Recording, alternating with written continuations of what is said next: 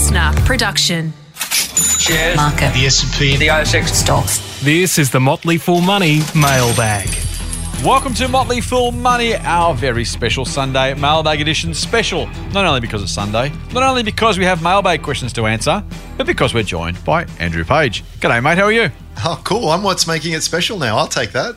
Didn't say Very whether it good. In air quotes or not, mate. That's the beauty of the audio medium. People can invent their own. uh, Read into it how you like. Exactly. They, whatever you choose. But, mate, thank you for rejoining us, as you always do every Sunday. I always love chatting with you about stocks, investing, and all things finance, all things business. It's just a, a fascinating, fascinating thing.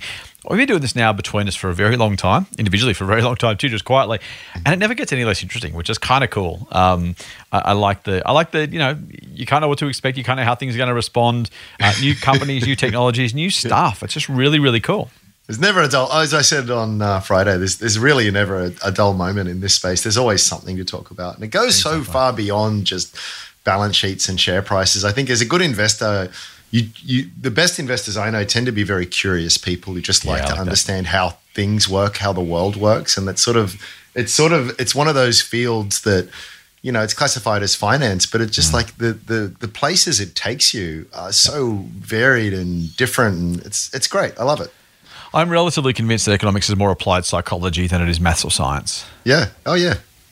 Mate, um, I promised on Friday we wouldn't ask about AGL, and yet here I am because Donald tweeted at us. Now I'm going to, uh, if I have to, mute or uh, some other in some other way uh, change what I let you say. But we were talking about only in the context of a takeover. And Donald says, "Hey, TMF Scott P and Sage underscore Simeon. They are our Twitter handles, of course. Question for the Motley Fool Money podcast." The Financial Times headline reads, quote, Brookfield prepared to go hostile in $3.6 billion AGL takeover, end quote. What is a hostile takeover in the corporate finance world, asks Donald. Is there a friendly takeover? Can't we all just hashtag fool on? Now, Donald, that is brilliant. You've, you've, you've done a wonderful job in 280 characters. Uh, love it, mate. Thank you very much for the question. Andrew, I'm going to, here's, here's your challenge. You must do this without mentioning Mike Cannon-Brookes. Okay, just because just because we have more than one question to answer, and if I let you go, it could be an hour's worth. So let's uh, let, let's let's give you that challenge. Um, let's even well, feel free to talk about the company if you want, but let's try not to get back into the good or bad. Let's focus on Donald's question, which I think is a really good one. Yeah, it's a good hostile takeover. It's one of those. it Has um, it brings out connotations of Wall Street, doesn't it? The movie It does, It's one of those kind of you know hostile takeover. Gordon Gekko. And he's saying, is there a friendly takeover? So let's let's delve into that a little bit. What is Andrew a hostile takeover? A hostile takeover is one which doesn't have the support of the board. So uh, And the board, of the acquired company or the target company, of right? the of the target company. So they are the our elected representatives as Mm-hmm. shareholders, and uh, if they don't want it to happen, and it happens anyway, that's a hostile takeover. Mm-hmm. And it can happen because uh, you know share the you know the the PTY Ltd company is a very democratic structure. It, it is it is. Um, restricted to to what the majority want. So if you own enough shares, so what will happen is you know often they'll buy as many shares as they can. They just have enough of a voting block to force it through, no matter whether you like it or not. Yep, there is that. Um, a friendly takeover is one which is just sort of like both parties agree that they want to participate in, in the transaction. So I won't mention uh, AGL, but uh, you know, uh, uh, You just did. if, yeah, I just did. But if, if, if a hypothetical uh, uh, energy company's board did not want it to go through, but the takeover, the the acquire, potential acquirers convinced enough shareholders that it was a good idea or had enough of a voting block themselves, they could force it through anyway, despite the board's protestations. And let's hope they do. Oh, dear, oh dear.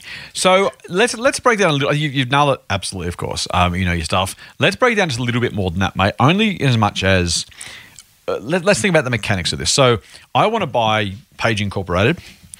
And so my first call is normally to come to you and say, "Hey, Andrew, you're, you're the director of Page Incorporated. It's a uh, 85 billion dollar business owned by a million shareholders, but you are you are the in this case the sole director representative of Page Incorporated." And like I come and say, "Mate, your shares have been trading for 10 bucks a share. Uh, I want to buy your company for $11 a share. What do you reckon?" You, in theory, at that point, have to say to your shareholders, "Hey, we've got a takeover offer because you're supposed to, with continuous disclosure, disclose that stuff." And you would say either, I think this is a great idea. I recommend our, our every every shareholder take the, take the money because turns out Page Incorporated is a shell company. Our only asset is a small uh, IBM computer for 15 years ago. It sits in the corner of the office, mm-hmm. and for whatever reason, you people think it's worth 85 billion dollars. Take the money, mm. or you say, "Are you freaking kidding? This mm. thing is worth a squillion." This, this, this Page Incorporated owns Strawman. The, the business is going to be the biggest financial business in the world, in the universe, mm-hmm. uh, in, in 10 years' time. This is going to be worth $100 a share. Why would I take $11 a share for something that's going to be worth $100 in 10 years' time? Mm. No, don't take the money. Yeah. And that's what happens next is then the difference between friendly and hostile, right? Exactly right. And and it, you know it it depends on who has a better sense of value. Mm. Does the mm. board have very good reason to expect that the market is just completely underpricing this at the moment? The takeover mm, bid mm, is mm. is really offensive and opportunistic. And if that is the case and they could realize more value over the long term, it is absolutely right to reject it. Absolutely. Um, there's been a number of takeovers that have occurred, which is, I mean, in the benefit of hindsight, you kind of think, oh, geez, that, that private equity company just just stole that off us for a bargain mm-hmm. basement price. We've actually, we got a bunch of cash. Maybe it was a 5, 10, 15% mm-hmm. premium on what the market price was, mm-hmm. but it didn't fairly value the stock. So that's that's really the lens that the, the board and chairman should be should be making the decision because again they are our representatives Yep. and they need to be making decisions in the best uh, interest of of shareholders now there are again i said i was a little bit cynical with with agl because you Oh, know, don't. often often when you, you as a as a board if you elect to accept this you're, you're really saying i don't want my job anymore and it's generally Mm-hmm. pretty cushy well paid jobs so there is that um, not, not to be too man. cynical but yeah that, that, that- hopefully they're making a decision that is absolutely in the best interests of shareholders but yeah if if if i think it's a bad idea Mm-hmm. and it goes it, it sort of my hand is sort of forced and that's that is hostile. That is that is and that's that's how you define it To be fair, too, mate, there's not a massive difference in terms of the next steps in the process between those two, right? Um, Yep. Because so so in terms of the, the labels are kind of a nice a nice media labels. Now, in some circumstances, a friendly takeover, you might say, "Yep, we think that's a good idea, and we'll give you access to our data room, as they call it these days. We'll give you access to some numbers, uh, just to make sure you want to pay the money." And so that can be that you know where that, that's part of a friendly toss takeover. Whereas hostile will say absolutely not. There is no way in the world I'm taking eleven dollars for my ten dollars shares. Get stuffed. No, I'm we're not going to give you access. to the books or the data Right. room as you so call there are it Mm. some there are some slight differences here between how those things are done. There's no, the label doesn't mean anything itself. It's a descriptive label rather than a regulatory or a legal one that means anything in absolute sense. Mm. Uh, but generally speaking, that's it. A hostile takeover is the board doesn't want to be taken over uh, or the company to be taken over, but the company's going to try and do it anyway by convincing the shareholders to sell. Yep. Uh, hostile takeovers, by the way, are normally harder. Because Yes. generally speaking, if a board says, yep, it's in the best interest of shareholders, we think it's a good deal, take the deal, more shareholders are likely to accept it on that recommendation. So it's an easier path. That's why most companies do it, right? Otherwise, you just say, I'm not going to talk to the directors. I'll just announce on market, I want to take over a company and let it happen. Most go to the directors first, say, hey, we'd like to do this. Do you guys think it's worth doing? If so, please give it your blessing and tell your shareholders that it's worth accepting because it makes it easier for everybody. Here's the here's the interesting question, mate. Not I won't do too long on this, but the difficult thing I think for, for directors and for for uh, in, during takeovers is what is their absolute job? Is it to maximize the value today, or maximize the value in five years' time, or ten years' time, or twenty years' time? Because if let, let, let's let's use a big if a company is trading at ten dollars a share, and someone comes and says, "I'll give you fifteen dollars a share for it," on one hand, you've got a company where uh, the market is saying this is only worth ten bucks, and someone is going to give you a fifty percent premium on that now, today, right now. They can they can create a fifty percent instant gain by taking the money, or they can try and convince the market through better communication, better performance, changes in sentiment and lifestyle this might be worth twenty five dollars in five years' time. There's two very different things here where there is more value in theory, assuming the directors are right about the long term value on offer. What should they do? I mean, if, you, if their job is to, in, to be our representatives, 50% right now for nothing, there's a whole lot of investors who are like, hand straight up. And this is the problem that shareholder base is not one group, right? Mm. So you say, I'll take the 50% now. Of course I will. Bloody oath. Jeez, 50% mm. now? Like right now? Of course I'll take it. Mm. Someone else says, no, no, actually, I want the 150% over five years, please. Now, those numbers can change, so don't, don't get stuck on the numbers. But, you know, in the same circumstance, two shareholders, let alone two directors, have a really difficult. There is no absolute answer here, right? If, if you know, um, what's a good example? Woolly shares at twenty bucks. If they fell to twenty dollars because the market got annoyed, they're probably obviously undervalued. Taking twenty two dollars for a takeover at that point would I would say be selling out too cheaply. On the flip mm-hmm. side, shareholders might say, I've spent, you know, the, the share price has slid for 18 straight months from 40 to 20. Man, this is brutal. If someone give me $22 now after all this I've gone through, yeah, I'll take the money. Please accept the deal. Mm. Two very different shareholders, very different perspectives, very different preferences. How does a board of directors square that circle? It's like uh, political leadership or leadership at any level, really. And let's not get into It's too politics. early. It's too early in the in the mailbag episode, mate, to get there. But it's but it's the same point. I mean, your your job is to Hmm. lay out the vision and articulate the strategy, and you, you've got to sell the narrative. If you are right that the business would uh, shareholders would be better off in uh, under the current structure and and uh, management team, Hmm. it's your it's your it's your it's your job a to be honest and, and and reasonable in that assumption. And if that is the case then to articulate that. That's mm. that's that's that's the job if you can't do that then maybe it's actually a, a, a better thing so I, I look you can't you, you can only lay out the case and then shareholders will vote Right. however, however they vote Exactly, yeah. so I get it. I get it. It's a tough. It's a tough thing, but Yeah. but you know, that that's what they've got to do, and and that's again without getting back into. it, I think that's where AGL is going to struggle. They they, Ah, no, no, no, no. well, but as, as an example, as an example, I don't think they've they've laid out their plan. You know, they're going to split up the business and you know move some things around in different places and different buckets, and that's going to magically, you know, forgive for you know the last ten years of terrible management. But um, but but that's what you've got to do. And I, I Couldn't would help I, himself. I couldn't help myself. Um, yeah, that, that that's what you've got to do, and, and and then and then you got to let the chips land where they may. But uh, you, you've got to you've got to sell the vision, and if, if you can't do that, or if your vision is flawed from from the outset, well, you know, again, are you are you serving shareholders' interests? I'd, I'd say no. As a director, what do you do? Do you take if you if you had a ten dollars share and you're a director, someone offered you fifteen dollars now and you thought it was going to be worth twenty five dollars in five years' time? Yep. Do you recommend they take the deal or not? No, I would. So, so, so there's two parts to that. So hmm. you say it's ten now, but I think it's twenty five. So 1st hmm. my first step is to actually hand on heart, hmm. look myself in the mirror and say, is this a reasonable? Is this a reasonable assumption? You know, not is it, remove the ego and the, all the rest of it. If I if I genuinely believe so, um, Altium rejected a takeover bid, mm, right? Mm, mm. And the the CEO owns a bunch of shares, the founder, you know, and he just said no. It it was a higher price, but I think it's I think it's worth uh, more. If so, so then so the first part of it is if I am correct in that, my next step is then to actually clearly lay that out for investors and just hope that they they see my my point of view. If I make a good, if I've got a good case and I make a good case, I'd like to think that the majority of shareholders would would share in that vision and, and back back that judgment. If I can't, or if I don't have a good case, then then it's it's probably better taking. You know, maybe I'm wrong. Maybe it maybe That's I- the bit I- for me. That's the bit for you. 100% guaranteed $15 right now. Yeah. Or the possibility that in X years' time, with all the slings and arrows of outrageous fortune, economies and com- competition and suppliers and customers Mm. and partners and execution risk and all that stuff, that's the bit for me. It's like, you know, I don't know. It's one thing to say I I would buy the shares myself. I guess as a director, you've got this fiduciary responsibility, right, for the shareholders. So it's not mm. even like I got a really, I got a really strong risk tolerance. I'm, I've got a portfolio of ideas. I'm, I, I think it's probably worth twenty five dollars, so I'm happy to buy the shares and run the risk. Mm. Then someone says to you, well, on behalf of every other shareholder in the company, including widows and orphans and uh, you know and, and risk taking investors, everyone in between, are you really going to jeopardize my fifteen dollars and I hope that you might get to twenty five? Well- and, and by the way, over that period of time, the market goes up, so there's opportunity cost of, of not having the money somewhere else.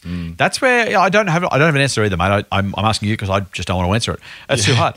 But um, yeah, that I, I absolutely get why some directors are like bird in the hand, bird in the hand, baby. I, I, I, I, I do too. I- Although I'm, I'm a big fan of the whole Charlie Munger invert, or always invert. Yes, yeah. And inverting this scenario, the, the other question would be, Mm, well, the acquirer thinks that this thing is worth. Mm. Well, let me rephrase it. The acquirer is happy to pay a 50% premium to the market price, and presumably they're looking to get a bargain. If they if they thought this thing was perfectly worth fifteen dollars, it's a pretty, it's just by definition going to be a pretty average return. Mm-hmm. So so clearly they see something. In, They see incredible value, so much value that they're prepared to pay fifty percent over odds Right. and still get a bargain. yeah.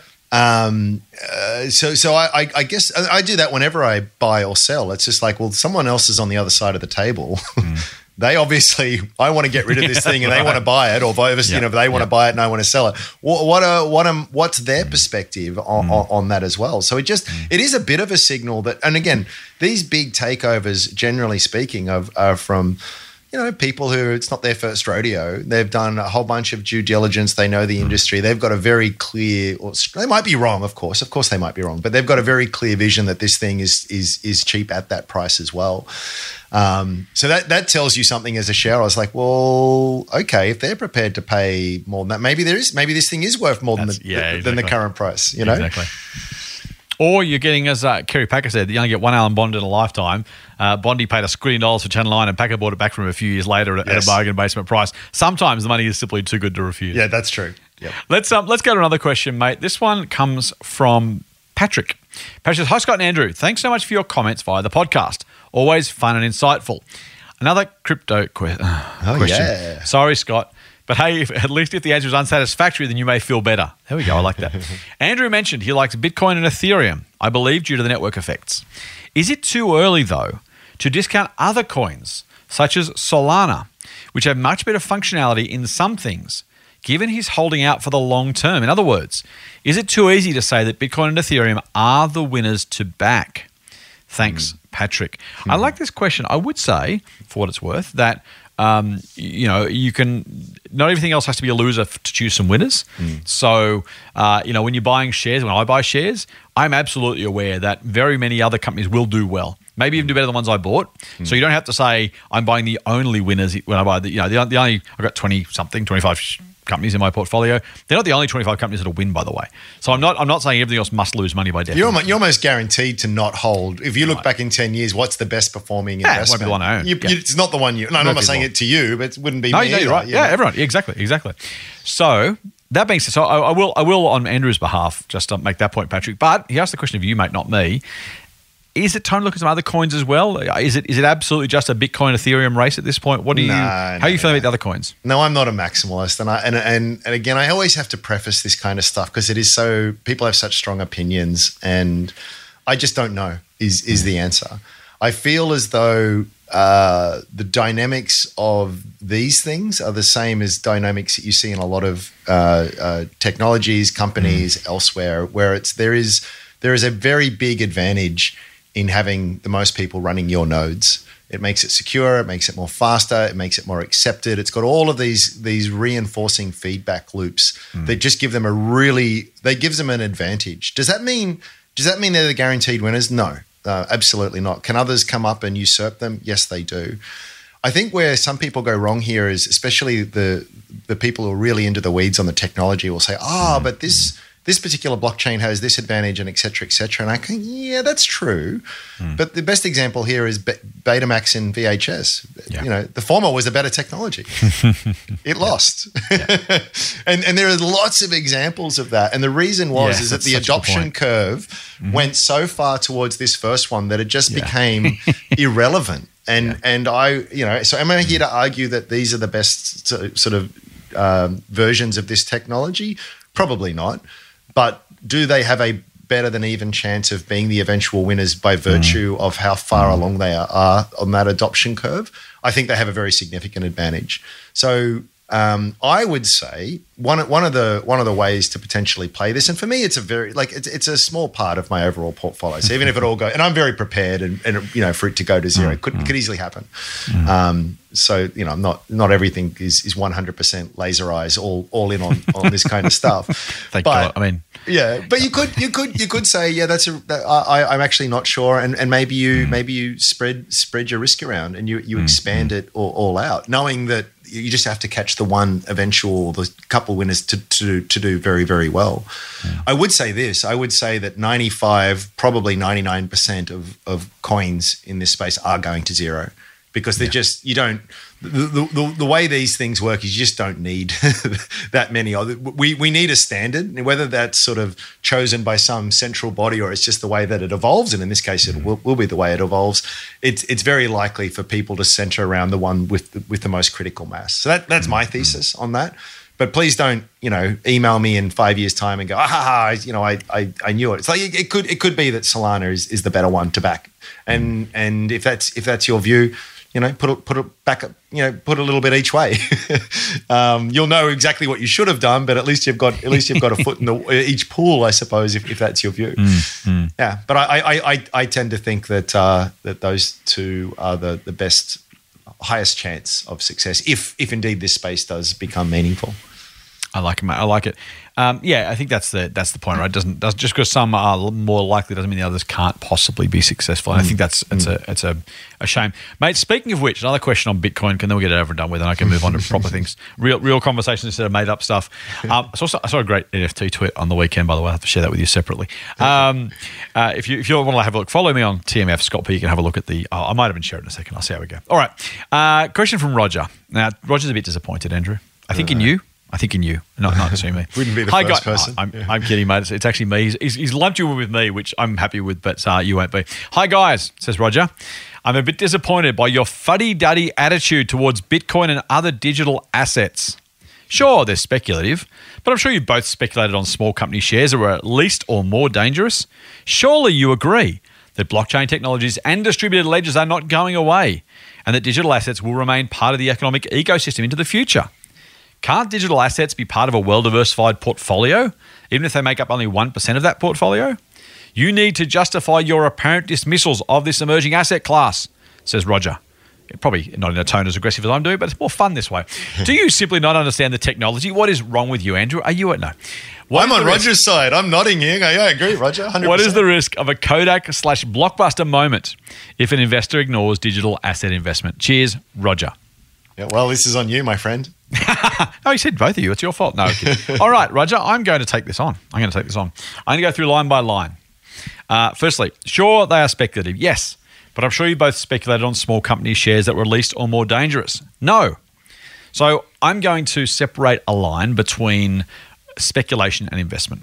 Okay, and this is to the heart of actually why I don't recommend our listeners, our members, buy Bitcoin. By the way, a CEO does. and I'm lucky to work for a business that he lets me say something opposite of what he thinks because that just works for me.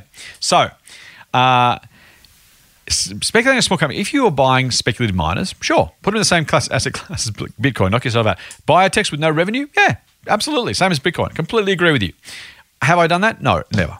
Have I bought small companies that have lost money? Yes, but I've done it based on a on an analysis of their future likely sales and profit, which gives me an ability to work out a reasonable price for those company shares, even if I'm wrong.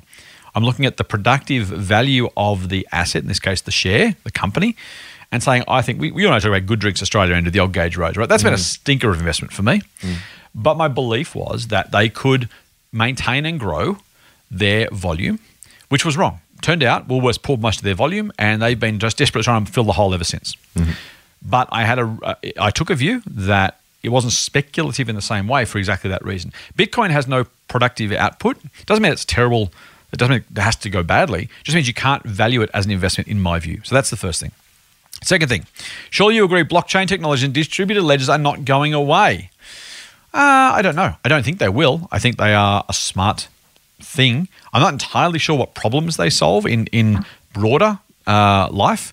ASX apparently is looking at blockchain to replace CHESS, but CHESS works pretty well. Um, Land Titles Office is looking to use blockchain. Uh, Land Titles Office works pretty well. Maybe it, maybe it does, maybe it doesn't. I get, it's cool. I really like it. Does it necessarily need to be part of a solution? Not sure. Uh, will digital assets remain part of the ecosystem into the future? Maybe. I don't know. There's no way to know that, right? So, what I would suggest, Roger, and to others is if you believe they absolutely will, you, your view is as much a, a, a, faith based view as mine uh, because you're saying, of course they will, because, um, well, I just think they will. That's fine. You're entitled to that view. I don't see any absolute need for that to be true. So it may or may not. And again, this is a bit like we talked about with the last question, Andrew. I'm not saying this is necessarily going to zero, right? I'm literally, hey, this is interesting, but I'm not going to buy it because I'm not sufficiently convinced, rather than I think it's terrible. Can't digital assets be part of a well diversified portfolio, even if they make up only 1% of that portfolio? So I'm going to say yes, but. Uh, can they be? Yes. Do they have to be? So here's the thing I think humans take a view that you present something and say, here's this, this is Bitcoin. Surely a bit of it can be good for your portfolio, right? Yeah, maybe. Uh, well, shouldn't uh, an a, a antique camera collection be part of a well diversified portfolio? Uh, I don't know. What about uh, rare Wollemi pines? Oh, I, I, I guess. I mean, that could yeah, that could work. Uh, what about Rembrandt? Eh, let's do that. Okay, what about beanie babies? Sure. Football cards? No worries. Yeah. There's every time you look at an asset, you can make an argument. Well, maybe they could possibly do well, and if you think about it, maybe they could be part of a. And all of a sudden, you own every asset possible, every investment possible, because maybe possibly you can justify owning a part of it. So, could you put one percent in Bitcoin? Sure. Could you put one percent in antique cameras? Sure. Is it the most um, risk based, uh, sensible way to invest 1% in your portfolio? I'm not sure. Andrew has a different view. You need to justify your apparent dismissals of this emerging asset class. Roger, I have never, ever, ever dismissed the emerging asset class. And this is the thing. Once, once we have true believers, they see everyone who is not a true believer as someone who is a, a, a, a, uh, a blasphemer who is dismissing the asset class. I don't dismiss it at all. I own 100 bucks worth of Bitcoin, as you guys well and truly know. I think it's more than that now, but famously, I still can't sell. Um, don't at me. I know I can sell if I change wallets, but I just I just can't be bothered. Um, am I dismissing it? No, absolutely not. Do I think it's a smart asset to add to a portfolio? I don't think so right now. Can it doesn't mean it can't do well, but could a specky lithium miner do well? I guess so. Does it mean I should buy it? No, because I don't see sufficient probability of success. Do you simply not understand the technology? No, I understand the technology reasonably well. Not perfectly, absolutely not. But again, do I understand the technology of, you know, uh, lithium sulfur batteries? No, not well enough. What is the risk of a Kodak blockbuster moment if an investor ignores digital asset investment? Uh, moderate. Same as the risk of the lithium miner going to the moon. Same as everything. If you're only saying, you know, I should buy this just in case it possibly goes up, then you're in lotto ticket territory. Why don't I buy a lotto ticket just in case it goes up? Why don't of tickets become 1% of a well diversified portfolio in case you win the $120 million Powerball? Uh, again, I'm, I'm being a little bit funny and a little bit, you know, trite. Um, I, there's always every, everything I say no to as an, as an investment could possibly go up tenfold in value. Right? Andrew bought t- Pro Medicus. I was at that table when he bought those shares, and I did not do it. What was the risk of me not doing that? It turns out a very, very large amount of money. So it's always possible. You can't buy everything that possibly you could buy just in case it goes up. None of this is saying Bitcoin is going to go terribly. But what I am saying is if you're saying, why not just buy Bitcoin in case? You have to apply that, if you're being fair, to every single possible investment I haven't made and could possibly otherwise make. And then on an opportunity cost basis, on a I've got a finite amount of money basis, how much money should I put into antique cameras? How much money should I put into rare plants or uh, paintings or fine wine or whiskey barrels or et cetera, et cetera, et cetera, et cetera? Now, you're probably saying, Roger, right now, well, Bitcoin's better than that because my argument is we can't know. In 10 years' time, maybe Bitcoin is 10 times the price. In 10 years' time, maybe Bitcoin is 1% of the price. Maybe it's somewhere in between. There is no investment basis to make that assessment. So it is speculation in my view. And I say that respectfully because Andrew has some. You sound like you probably have some, Roger. I have 100 bucks worth, as I said. Um, but it's simply that case of uh, I have I have a, a preference to invest my money in assets that have some sort of productive output and for which I can have a more reasonable, evidence based view of what the future might look like. I'm just not a, I'm not a swing for the fences on any possible specky chance investor. I'm just that's not my thing. I've never owned a speculative miner. I've never owned a miner until I bought some Fortescue three or four months ago. Actually, that's not true. Back in the way, dim dark days, I was convinced by a mate to try and trade Mount Isa Mining MIM back when I was very very starting investing, but that doesn't count. So yeah, that's my that's my answer, mate. I, I I'm not telling you you can't make money on Bitcoin at all. What I'm saying is, if you ask me, should I put my investable capital behind behind something with no reasonable basis for assessing future value with confidence, and that's important with confidence. Hmm. Can I know what will happen? No, absolutely no idea. Am I confident Woolies will sell more groceries in 10 years' time? Absolutely. Hmm. Was I confident Good Drinks Australia would too? Yes, and I was wrong. Uh, lots of other investments I have in my portfolio, I think they're going to make more money and be worth more in future. That's the basis for my investment. I can't say that about cryptocurrencies. Hmm. How's that, Ram?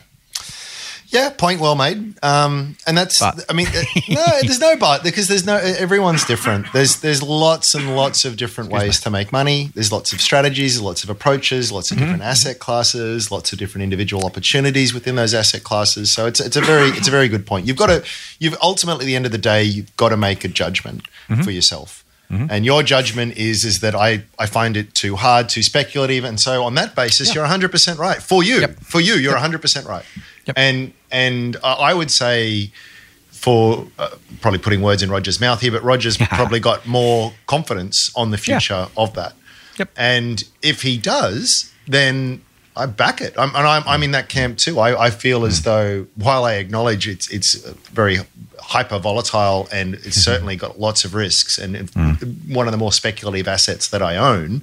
I still would argue I'm not doing it just because, just in case. I'm doing it mm. because mm. underneath mm. it all, I actually have a bit of a view that this is a, a really new and interesting technology that actually has a, a lot and, and rapidly increasing use cases that will be much bigger and more valuable in the future. So that's my view. Now, as, as with you and good good drinks, I could be totally wrong. Yeah, yeah. Um, so so yeah, I, I, so the, I, I would agree with what you're saying. I just tease it apart a little bit and sort of say Mm-hmm. if your only purpose is just in case, then that's not good enough. But if if you're add to that, well, actually, no, I've I've got a degree of conviction Hmm. that is commensurate with the risk. Then that's that's a different story.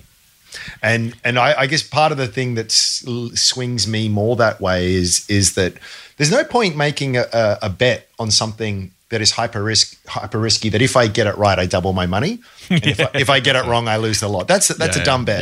yeah, yeah. If I make a a, a, a, investment bet is the term I'm using, and um, yes, it's it's risky. But if I'm right, I make hundred x, and if I'm wrong, I lose it. That that don't, that changes the maths a lot. it's uh, I don't know if anyone's done done any uh, probability uh, uh, work and stuff. You've, you've got this thing called expected value, which is just Yes, like yeah. the, the the the upside times the probability of that upside, and and that's it's a it's really hard to do verbally. So I'm probably It gonna really try is. and pull away from from trying to do this on a podcast. But I think that's Oh, so you might have 100% chance of making $100 or a 10% chance of making a million dollars. Yes. So you multiply those two together. 100% times 100 is 100. Yep. 10% of a million is 100,000. Yep. So the expected outcome of one, even though the, the odds are lower, Yes. the payoff is enormous. Yep. The other, the odds are almost perfect in this case, just because I chose the example, but the return is really, it's like cash in the bank, right? Yep. You're absolutely all but guaranteed as far as you can do it Mm. for getting your interest paid and your capital being safe in the bank because it's government guaranteed and the banks are pretty strong. Yep. So you're going to get your 0.1% interest on your $100 deposit in the bank. You can you can take that to the bank. Yep. You buy a lotto ticket, you've got a 0. Point, as many zeros as you can think of, 1% chance of winning $120 million in Powerball. Mm. Yeah. So so that that is that is the that is the calculus. So a a casino will open up as many roulette Mm. wheels as they can get people to sit down at them. Now that when when you spin when you lay your Yes, chips yes. and they spin that little ball around, they have no idea that maybe you whatever the what is it one in you get a thirty two time return if it if it lands on your number or whatever it is. Um, and they don't care because they've mm. they've done the maths. That's right. And the expected value is very much in their favor. And whenever the expected value is in your favor, it's mm. just a question of time. You'll play that. It's, it's just it's playing with a loaded. It's flipping a loaded coin. Mm. And so, what you need to do is have a reasonably deg- a reasonable degree of confidence that your assumptions in terms of the upside and the probabilities are right. But if that if that maths works out, play that game all day long. And and I and I, I suspect Roger probably on that side of things where we think the upside value is significant enough. Uh, e- even though the even though the odds of success are much lower than it might be for Woolies, um, that that maths works out well. So well, I- we're really agreeing. It's and, and I'll come back Yep. to my original point. It's it, Yep. it's a personal view. Don't buy bloody crypto or that just because the price is going up at this point in time or you know it's the vibe and it's all Yeah. sexy and that but if you've got a, a, a really well a reasonably rational view Mm-hmm. on on it then and you feel as though the upside justifies the risk then then that's a very different thing and yeah i'm, I'm in that camp I am, by contrast, a fuddy duddy. Motley Fool Money. For more, subscribe to the free newsletter at fool.com.au forward slash listener. Let's go to a question from Andrew. Not Andrew Page, I'm assured, but Andrew. Uh, G'day, Scott and Ram. One for the mailbag if you don't mind. We don't at all. You answered a question of mine a few months ago regarding whether or not it was better to have my savings in the bank or an ETF. You provide a lot of clarity around the different time frame considerations, so thank you. My next question has to do with dollar cost averaging and the most effective way to go about it. I've got a core set of ETFs that I want to make the base of my portfolio and then buy individual companies around them. That's smart.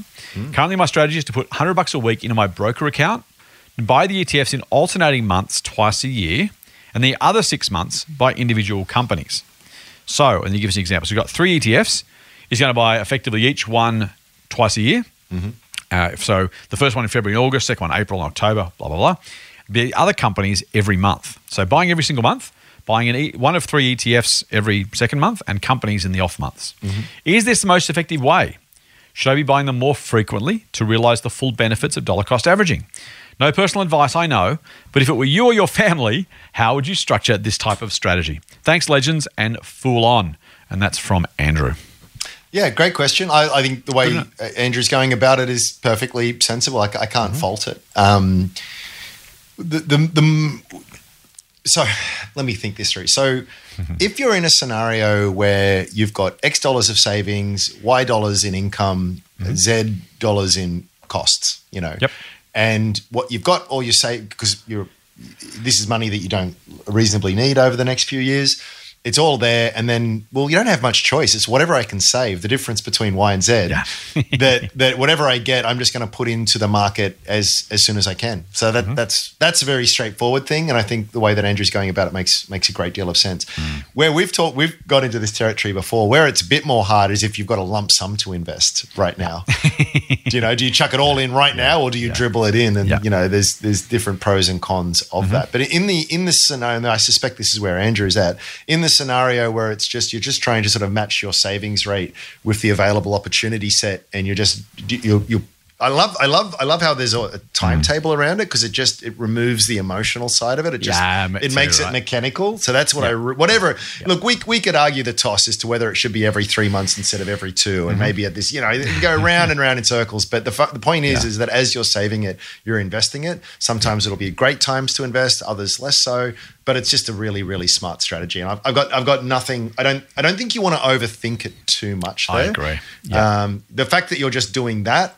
Uh, there's 12 different, 100 different flavors of exactly how you do that, but you're doing it, and that's the main thing. The rest, the rest is just fiddling at the at the margin.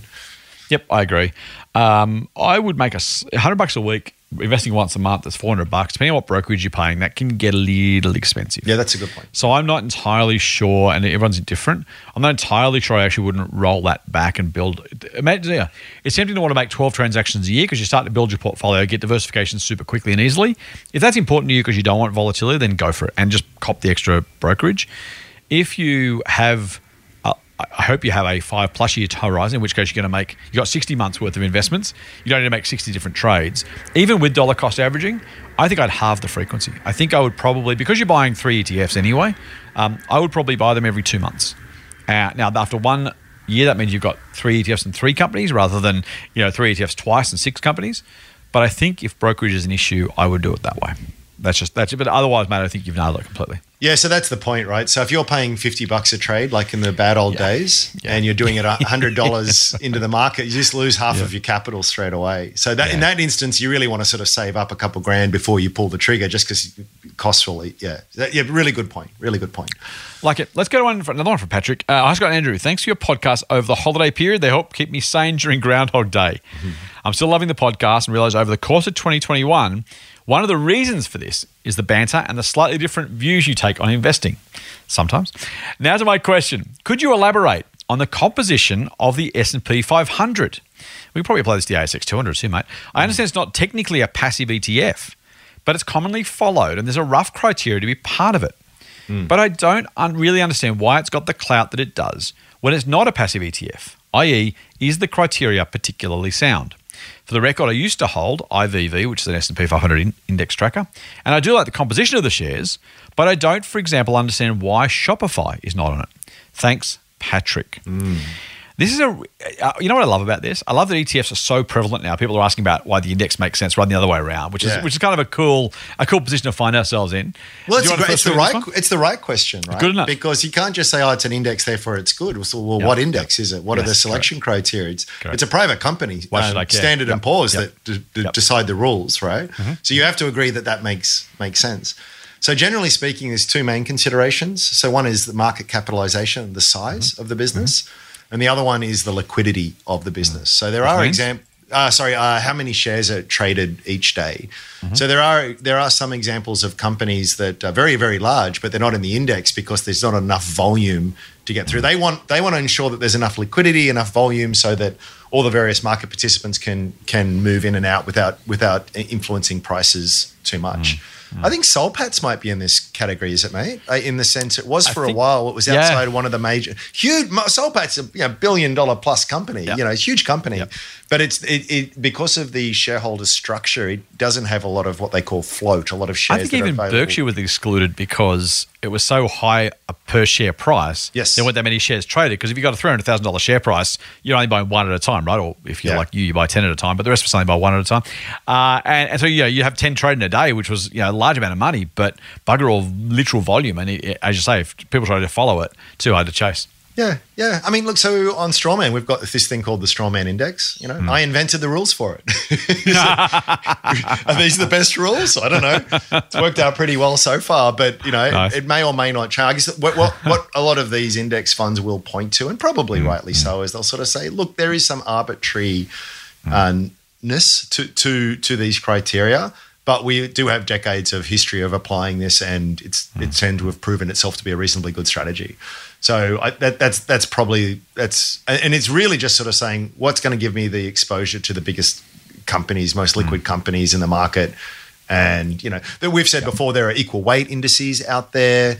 There are hmm. currency hedged indices out there. There are indices like the ASX small cap, which sort of hmm. takes the top 300 but then kicks out the top 100. So it's focusing more on the smaller side, or a million different ways of doing it. So I, I think it's I think it's worth thinking about. You've made the very excellent point that when it comes to the Australian indices, is that you're actually buying something which soon to be with BHP delisting from the London exchange is, is something like it'll be 50% the big miners and the big banks. Yeah. And that's a big consideration, right? So it's sort of like, yeah, it's a diversified index, but not as diversified as you might think. So, yeah, Patrick's right to, to, to ask that question. And you've got to have a view on on on that selection criteria and those constituents.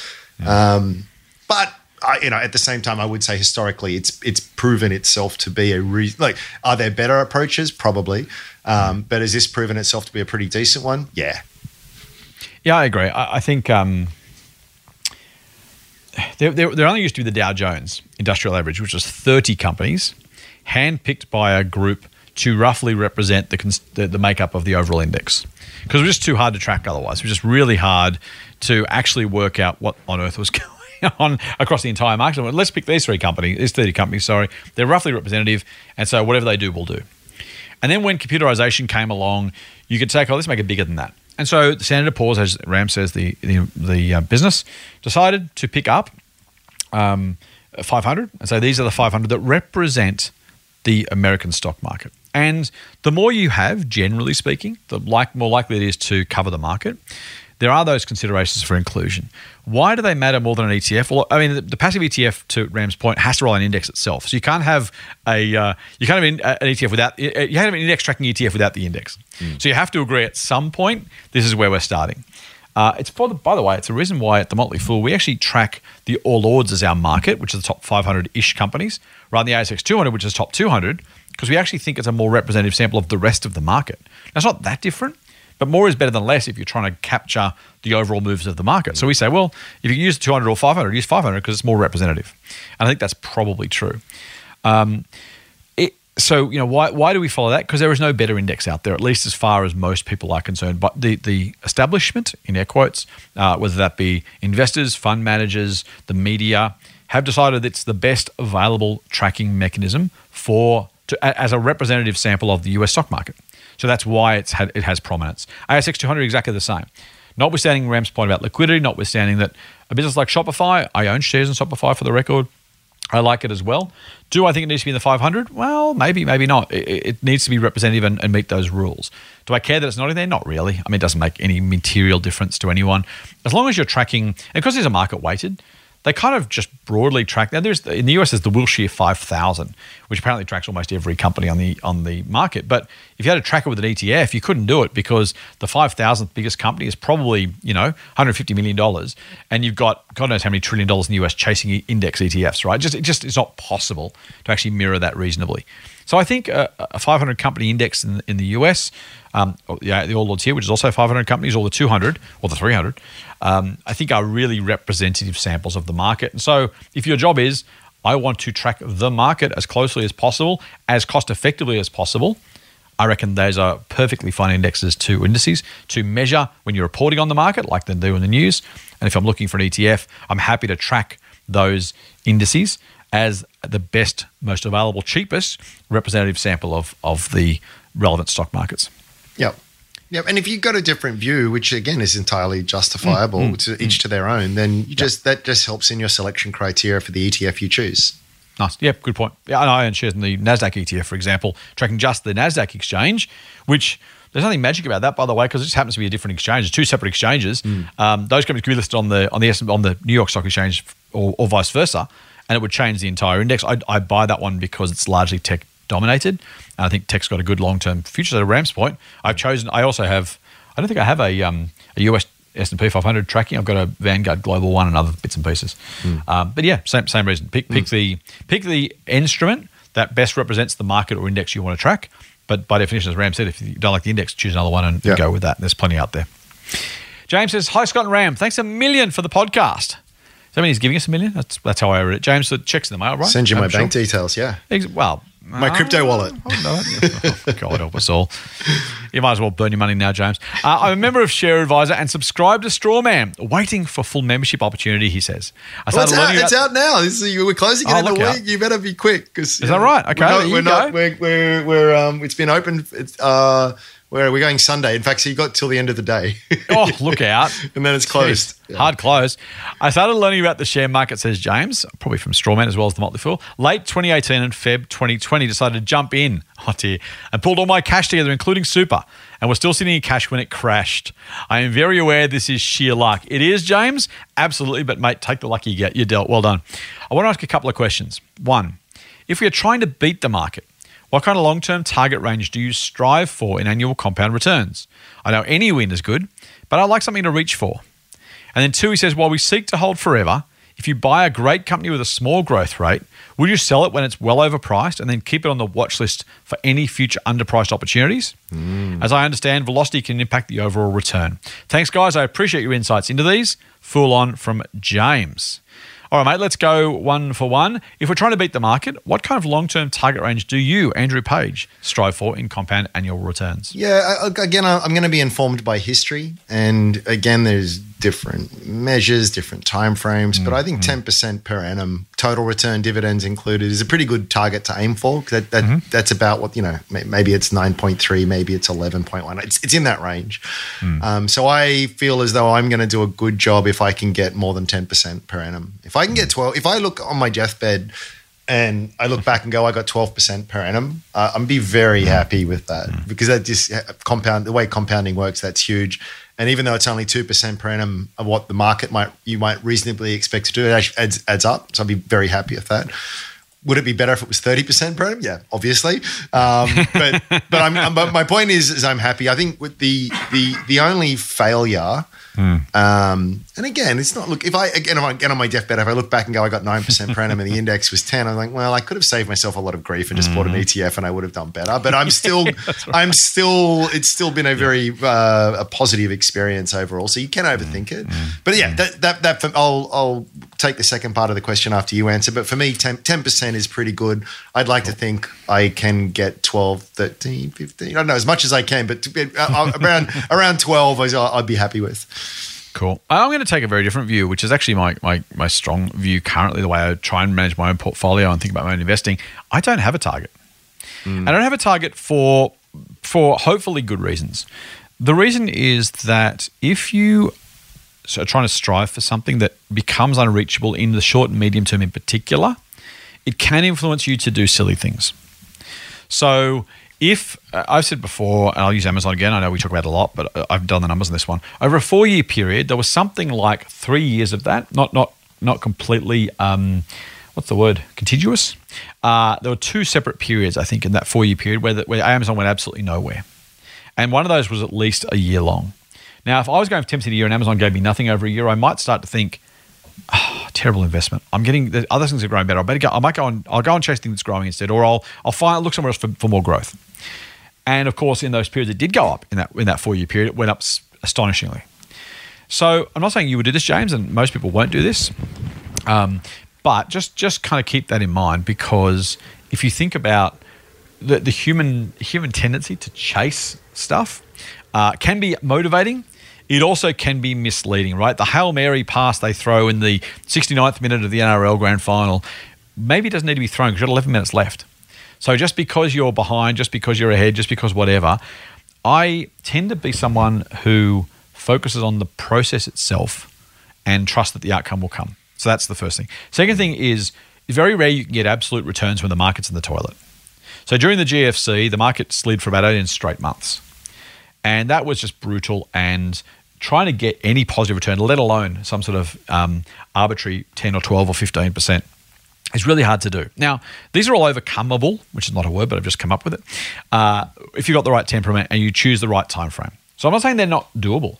For me, it's just it's just not very helpful for me to look about you know look over short periods of time and work out annual return I'm looking for because I then start to fall into the trap of trying to get it or wondering where it's coming from or have I got the right companies or is this up yet or is that down yet or has it gone up too far?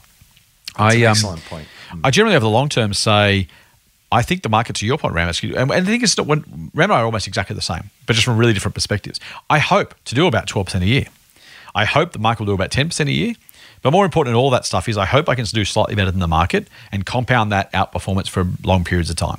If I'm right, then it, it will give me better than the market. And we know that compounding 10% is wonderful. Compounding 12% is extraordinary. And so if I can do that the, at the end of it, when I look back and go, that was pretty good, I've done well, then great. But all I'm looking for is businesses that I think are the best businesses I can find. And then if I can, if the market does 10 and I can choose an above average representative sample, in other words, if I can fill my portfolio with more winners than losers, despite the market which has average winners and losers, not necessarily, don't, don't attack me, maths pedants. But if I can do slightly better than the market because I, I pick slightly better, then I'll get a slightly better return. If that happens, then I think the market will do about 10. I think I'll do a little bit better. I'll end up exactly where Ram said, which is 12%, maybe a bit more if I'm lucky, but I'm trying to be pretty reasonable and, you know, um, not not shoot for the stars because if I get 12, I'll be stoked with that. If I don't get 15, well, so be it. But I don't start with trying to get a return, mate. I don't know that it's not potentially going to be counterproductive. Well, well, I agree with you. I agree with you on the sense that yeah, any, any over any sort of short to medium term mm. period, it's a useless target because we've said before, although that average is around ten percent for the market, the actual number of years throughout all of recorded history where it's actually delivered ten percent, you can count on one hand. Mm. It's more up thirty percent one year, down twenty. Yeah, exactly, exactly. You know, yeah, so yeah. yeah, you you you can't beat yourself up as oh, I had this target. I, I don't think he's saying that, but but it is it is a point um, well made. Uh, the other thing I think you've got to keep yourself grounded. I've, I've mm. run into a few investors and you ask this question. They say, oh, I'm targeting 30% per annum. Yeah. Think, well, I'm, I do not fault you there, but yeah. the world's greatest investor over a 50 year period has done 20%. Right. So exactly right. Exactly. It takes a huge amount of hubris yeah, and yeah. ego to say. And I'm not saying you can't. Some people have done better. And and when yeah, you're managing as much money as Buffett is, then yep. you know that it's a different it's a different kettle of fish. But I think yep. I think we need to be grounded in our expectations. So somewhere mm, between mm. 10 and 20 is about as good as you can hope for longer term mm, mm. because um, look again there'll be people on on the fat end of the tail where they're just the, yes, you know, the outliers yeah. absolutely yeah. and people oh I know a guy who I'm sure I'm sure you do and they exist mm-hmm. but mm-hmm. I'm just saying if you want something that's reasonable and realistic you you, you, you it takes a you have to be a pretty cocky kind of person to think that you can you can do better than 20% per annum over yeah. the long term uh, it's madness and the other thing is too you, the reason I focus on the process not the outcome is if the if you if you know the right process, follow it, and the results will come. Mm. If you're focused on the results and you're tempted, therefore, subvert the process because you have a different result expectation, yeah. either it's unreasonable or you're going to get it anyway. Mm. But focusing on the result at the expense of the process, it can only be at worst, sorry, best, it makes no difference. Yeah. At worst, it's going to make a negative difference, right? Because if you're following the process to pick the best companies you can at the right price and get the best results, the results will take care of themselves, right? It's, it's the old football thing. Focus on the skills, focus on the practice. Then when it comes to game time, just do what you've practiced. There's a lot of you know? there's a lot of good research in this area. So a lot of the best performing fund managers have these long and brutal periods of underperformance. That's true, actually, yeah. You know, they they do, but they tend to outperform mm, because mm, they are playing the long mm, game. Mm, and so I think again, I'll get I'll, I'll, get the attribution wrong, but I believe it was Peter Lynch that said all his gains Morgan. came in the fifth year of owning a stock. Yes, yeah, yeah. In other right. words, you sort of buy it, it does mm-hmm. nothing. Maybe it mm-hmm. goes down, it underperforms, and then finally the market recognizes the, the value yep, that you yep. saw all along. So it's, this, totally. it's these returns are really non-linear. I, have had really extended period. I'm going through one at the moment. The last 12 months, I've underperformed the market. Mm, Sucks. Mm-hmm. Um, but longer term, it's it's really great, and I, I, I hope that it that it, that it will prove to that will prove to remain true over the long term. Mm. But you've you've got to you've got to stand back and make sure you're seeing the forest for the trees because even when you're doing absolutely everything right, you are going to underperform. And maybe I'm not talking about over a day or a week. That's guaranteed. You know, you, you'll do it over multi-year periods. It'll happen. I guarantee it. But as you would say, you know, value will out in the end. And if mm. your process is good, that that will be what delivers the returns. Just just expect them. put. Just expect it to all come at once, really, and you'll feel like a genius, and you'll feel like an idiot at other times. But Yep, it's totally. very non-linear. Very Totally. non- So non-linear. aim, aim to beat the market by a bit, but aim to get your process right, trusting that if you manage to do a better job of picking stocks than the market on average, the returns will come. Um, let's go to point number two, which was he says, while we seek to hold forever, if you buy a great company with a small growth rate, would you sell it when it is well overpriced? Then keep it on the watch list for any future underpriced opportunities. Ram. I, I, lo- I love this question. Um, Apologies too. There's a few planes going over my house at the moment. I'm not sure if the mic's picking it up. I'm not hearing any, mate, so hopefully it's not picking up in the audio, so don't worry too much. Okay. This is the downside of uh, COVID waning. By the way, it was uh, Planes back in the No, air. yeah, more more planes in the air, more more background noise. Um, I love this question. I love it because if you really have to know what uh, to, to repeat myself again, what you're buying and why you're buying it. Now, mm-hmm. if you're buying a, a growth oriented company that you believe has some really strong structural tailwinds and just be a mm. much much mm. much bigger business in the future, mm. um, I don't think you want to be too clever by sort of locking in short term profits and doing all that kind of stuff. You'll you'll you'll never get the the much coveted 10 or 100 bagger whenever you do that. Just it just won't happen. If you're buying a pretty average company, well, I, I, I've got to be careful how I use this. Some some you might have a fantastic company that only grows three percent a year, but maybe you know as a private business, it's very attractive for you and really high margins and really good return on your your your, your time um, and your dollar investment.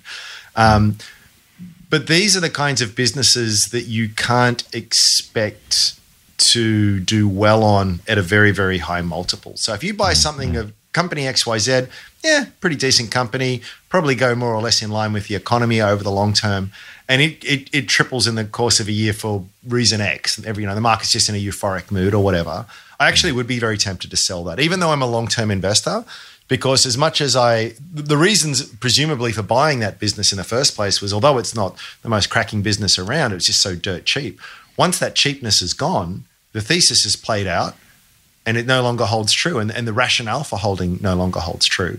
So in those instances, I actually, I actually would be very tempted to to to lock the money in. If I was buying, uh, I don't know, what's growing really fast, like a Xero or something like that, and I thought, oh, it's probably about 20, 30% overvalued. I've learned this lesson the hard way, by the way.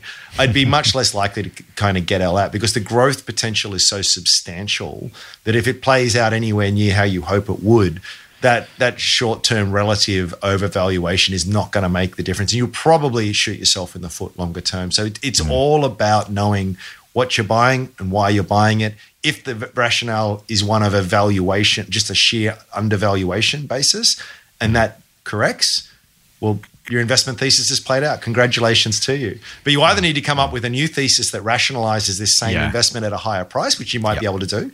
But if you can't, you, you mentioned before about buying Fortescue, and you said on the mm-hmm. podcast, and you said to me separately, "Look, this isn't my bag. You know, this is not the kind of investment that I usually buy. It's mm-hmm. just so dirt cheap."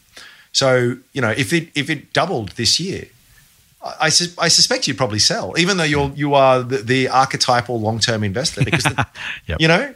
Uh, m- m- correct me if I'm wrong, but I, I, I- No, you did right. and, and I wouldn't blame right. you for that because th- that was your reason for buying. It played out, job done. Um, I don't know. I'm, I'm, I'm going around in circles at this point. No, mate, no, it's it's perfect. I think um, your point. I, I I'll try and add some value because you've, you've answered beautifully, and we don't need to add more time to the podcast, so we'll, we'll keep it brief.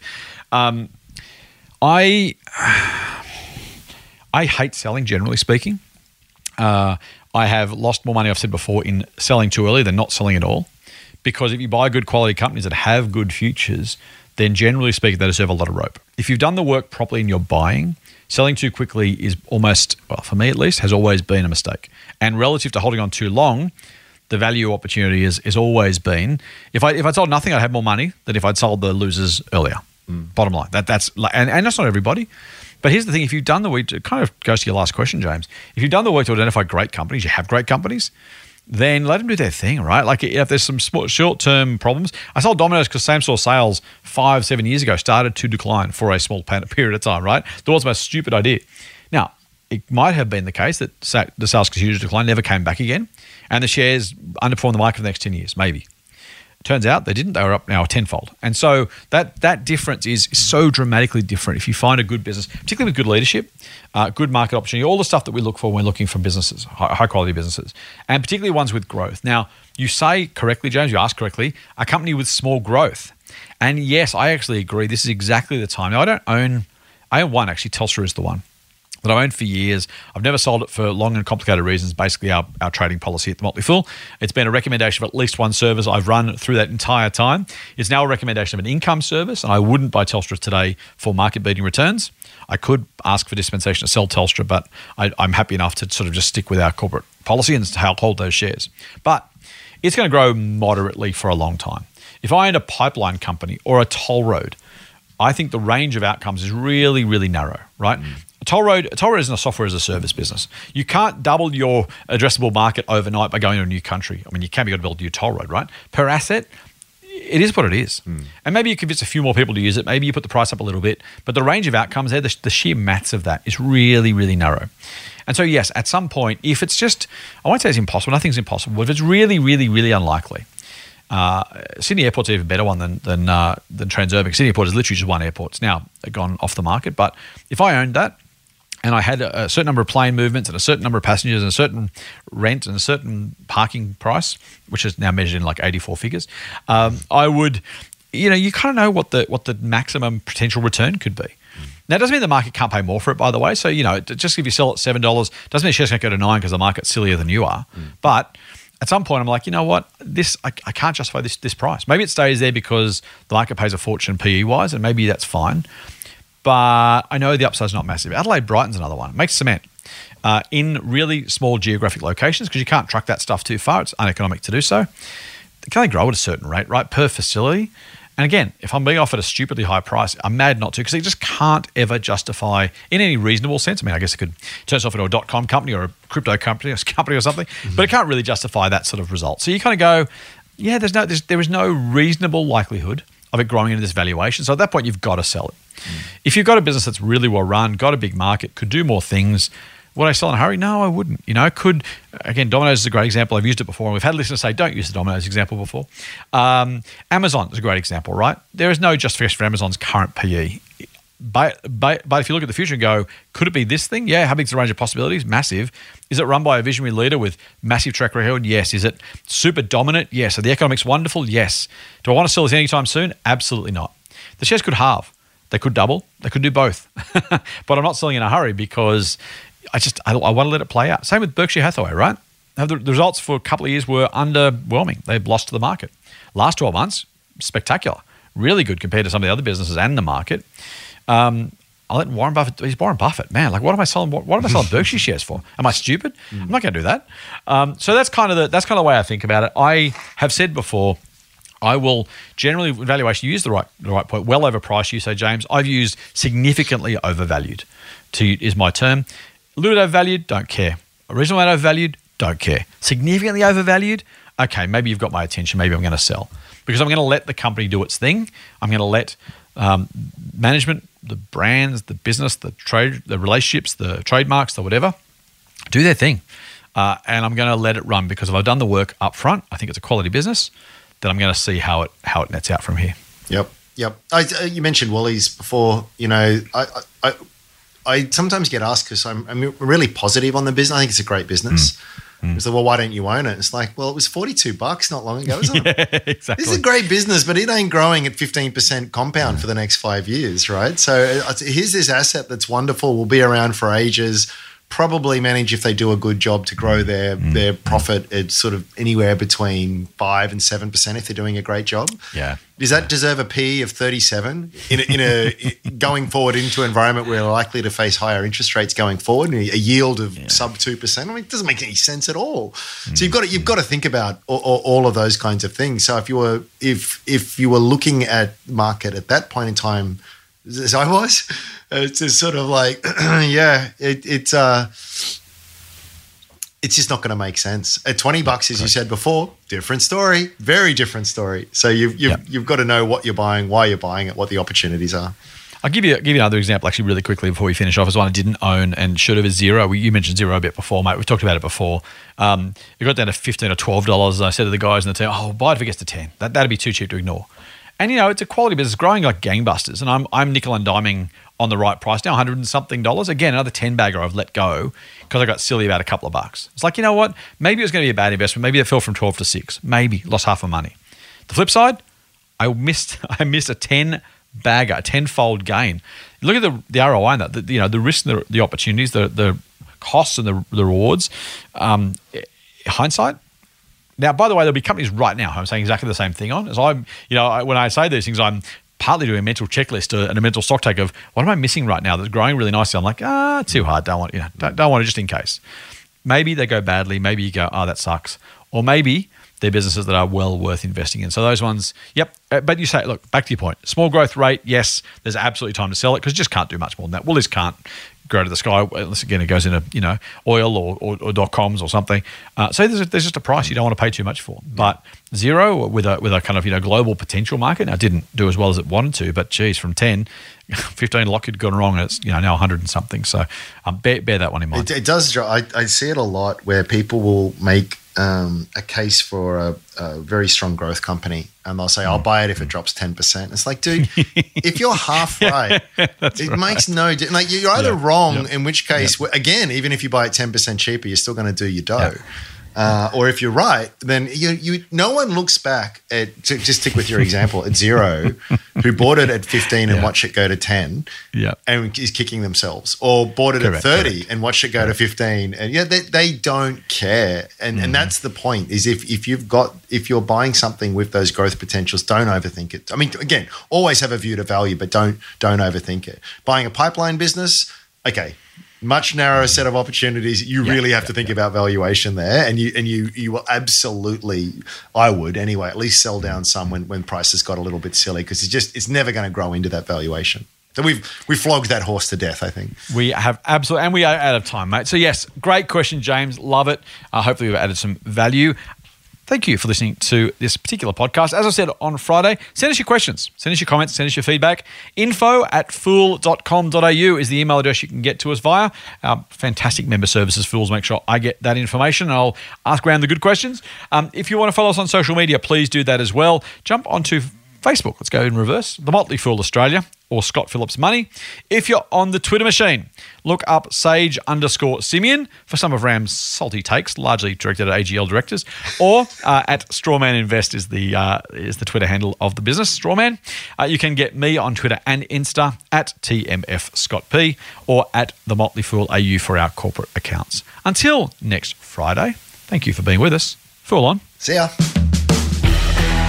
The Motley Fool and people appearing in this program may have positions in the companies mentioned. General advice only. Please speak to your financial professional to understand how it may pertain to your situation. Subscribe to the free newsletter at fool.com.au forward slash listener. The Motley Fool operates under Financial Services Licence 400691. Listener.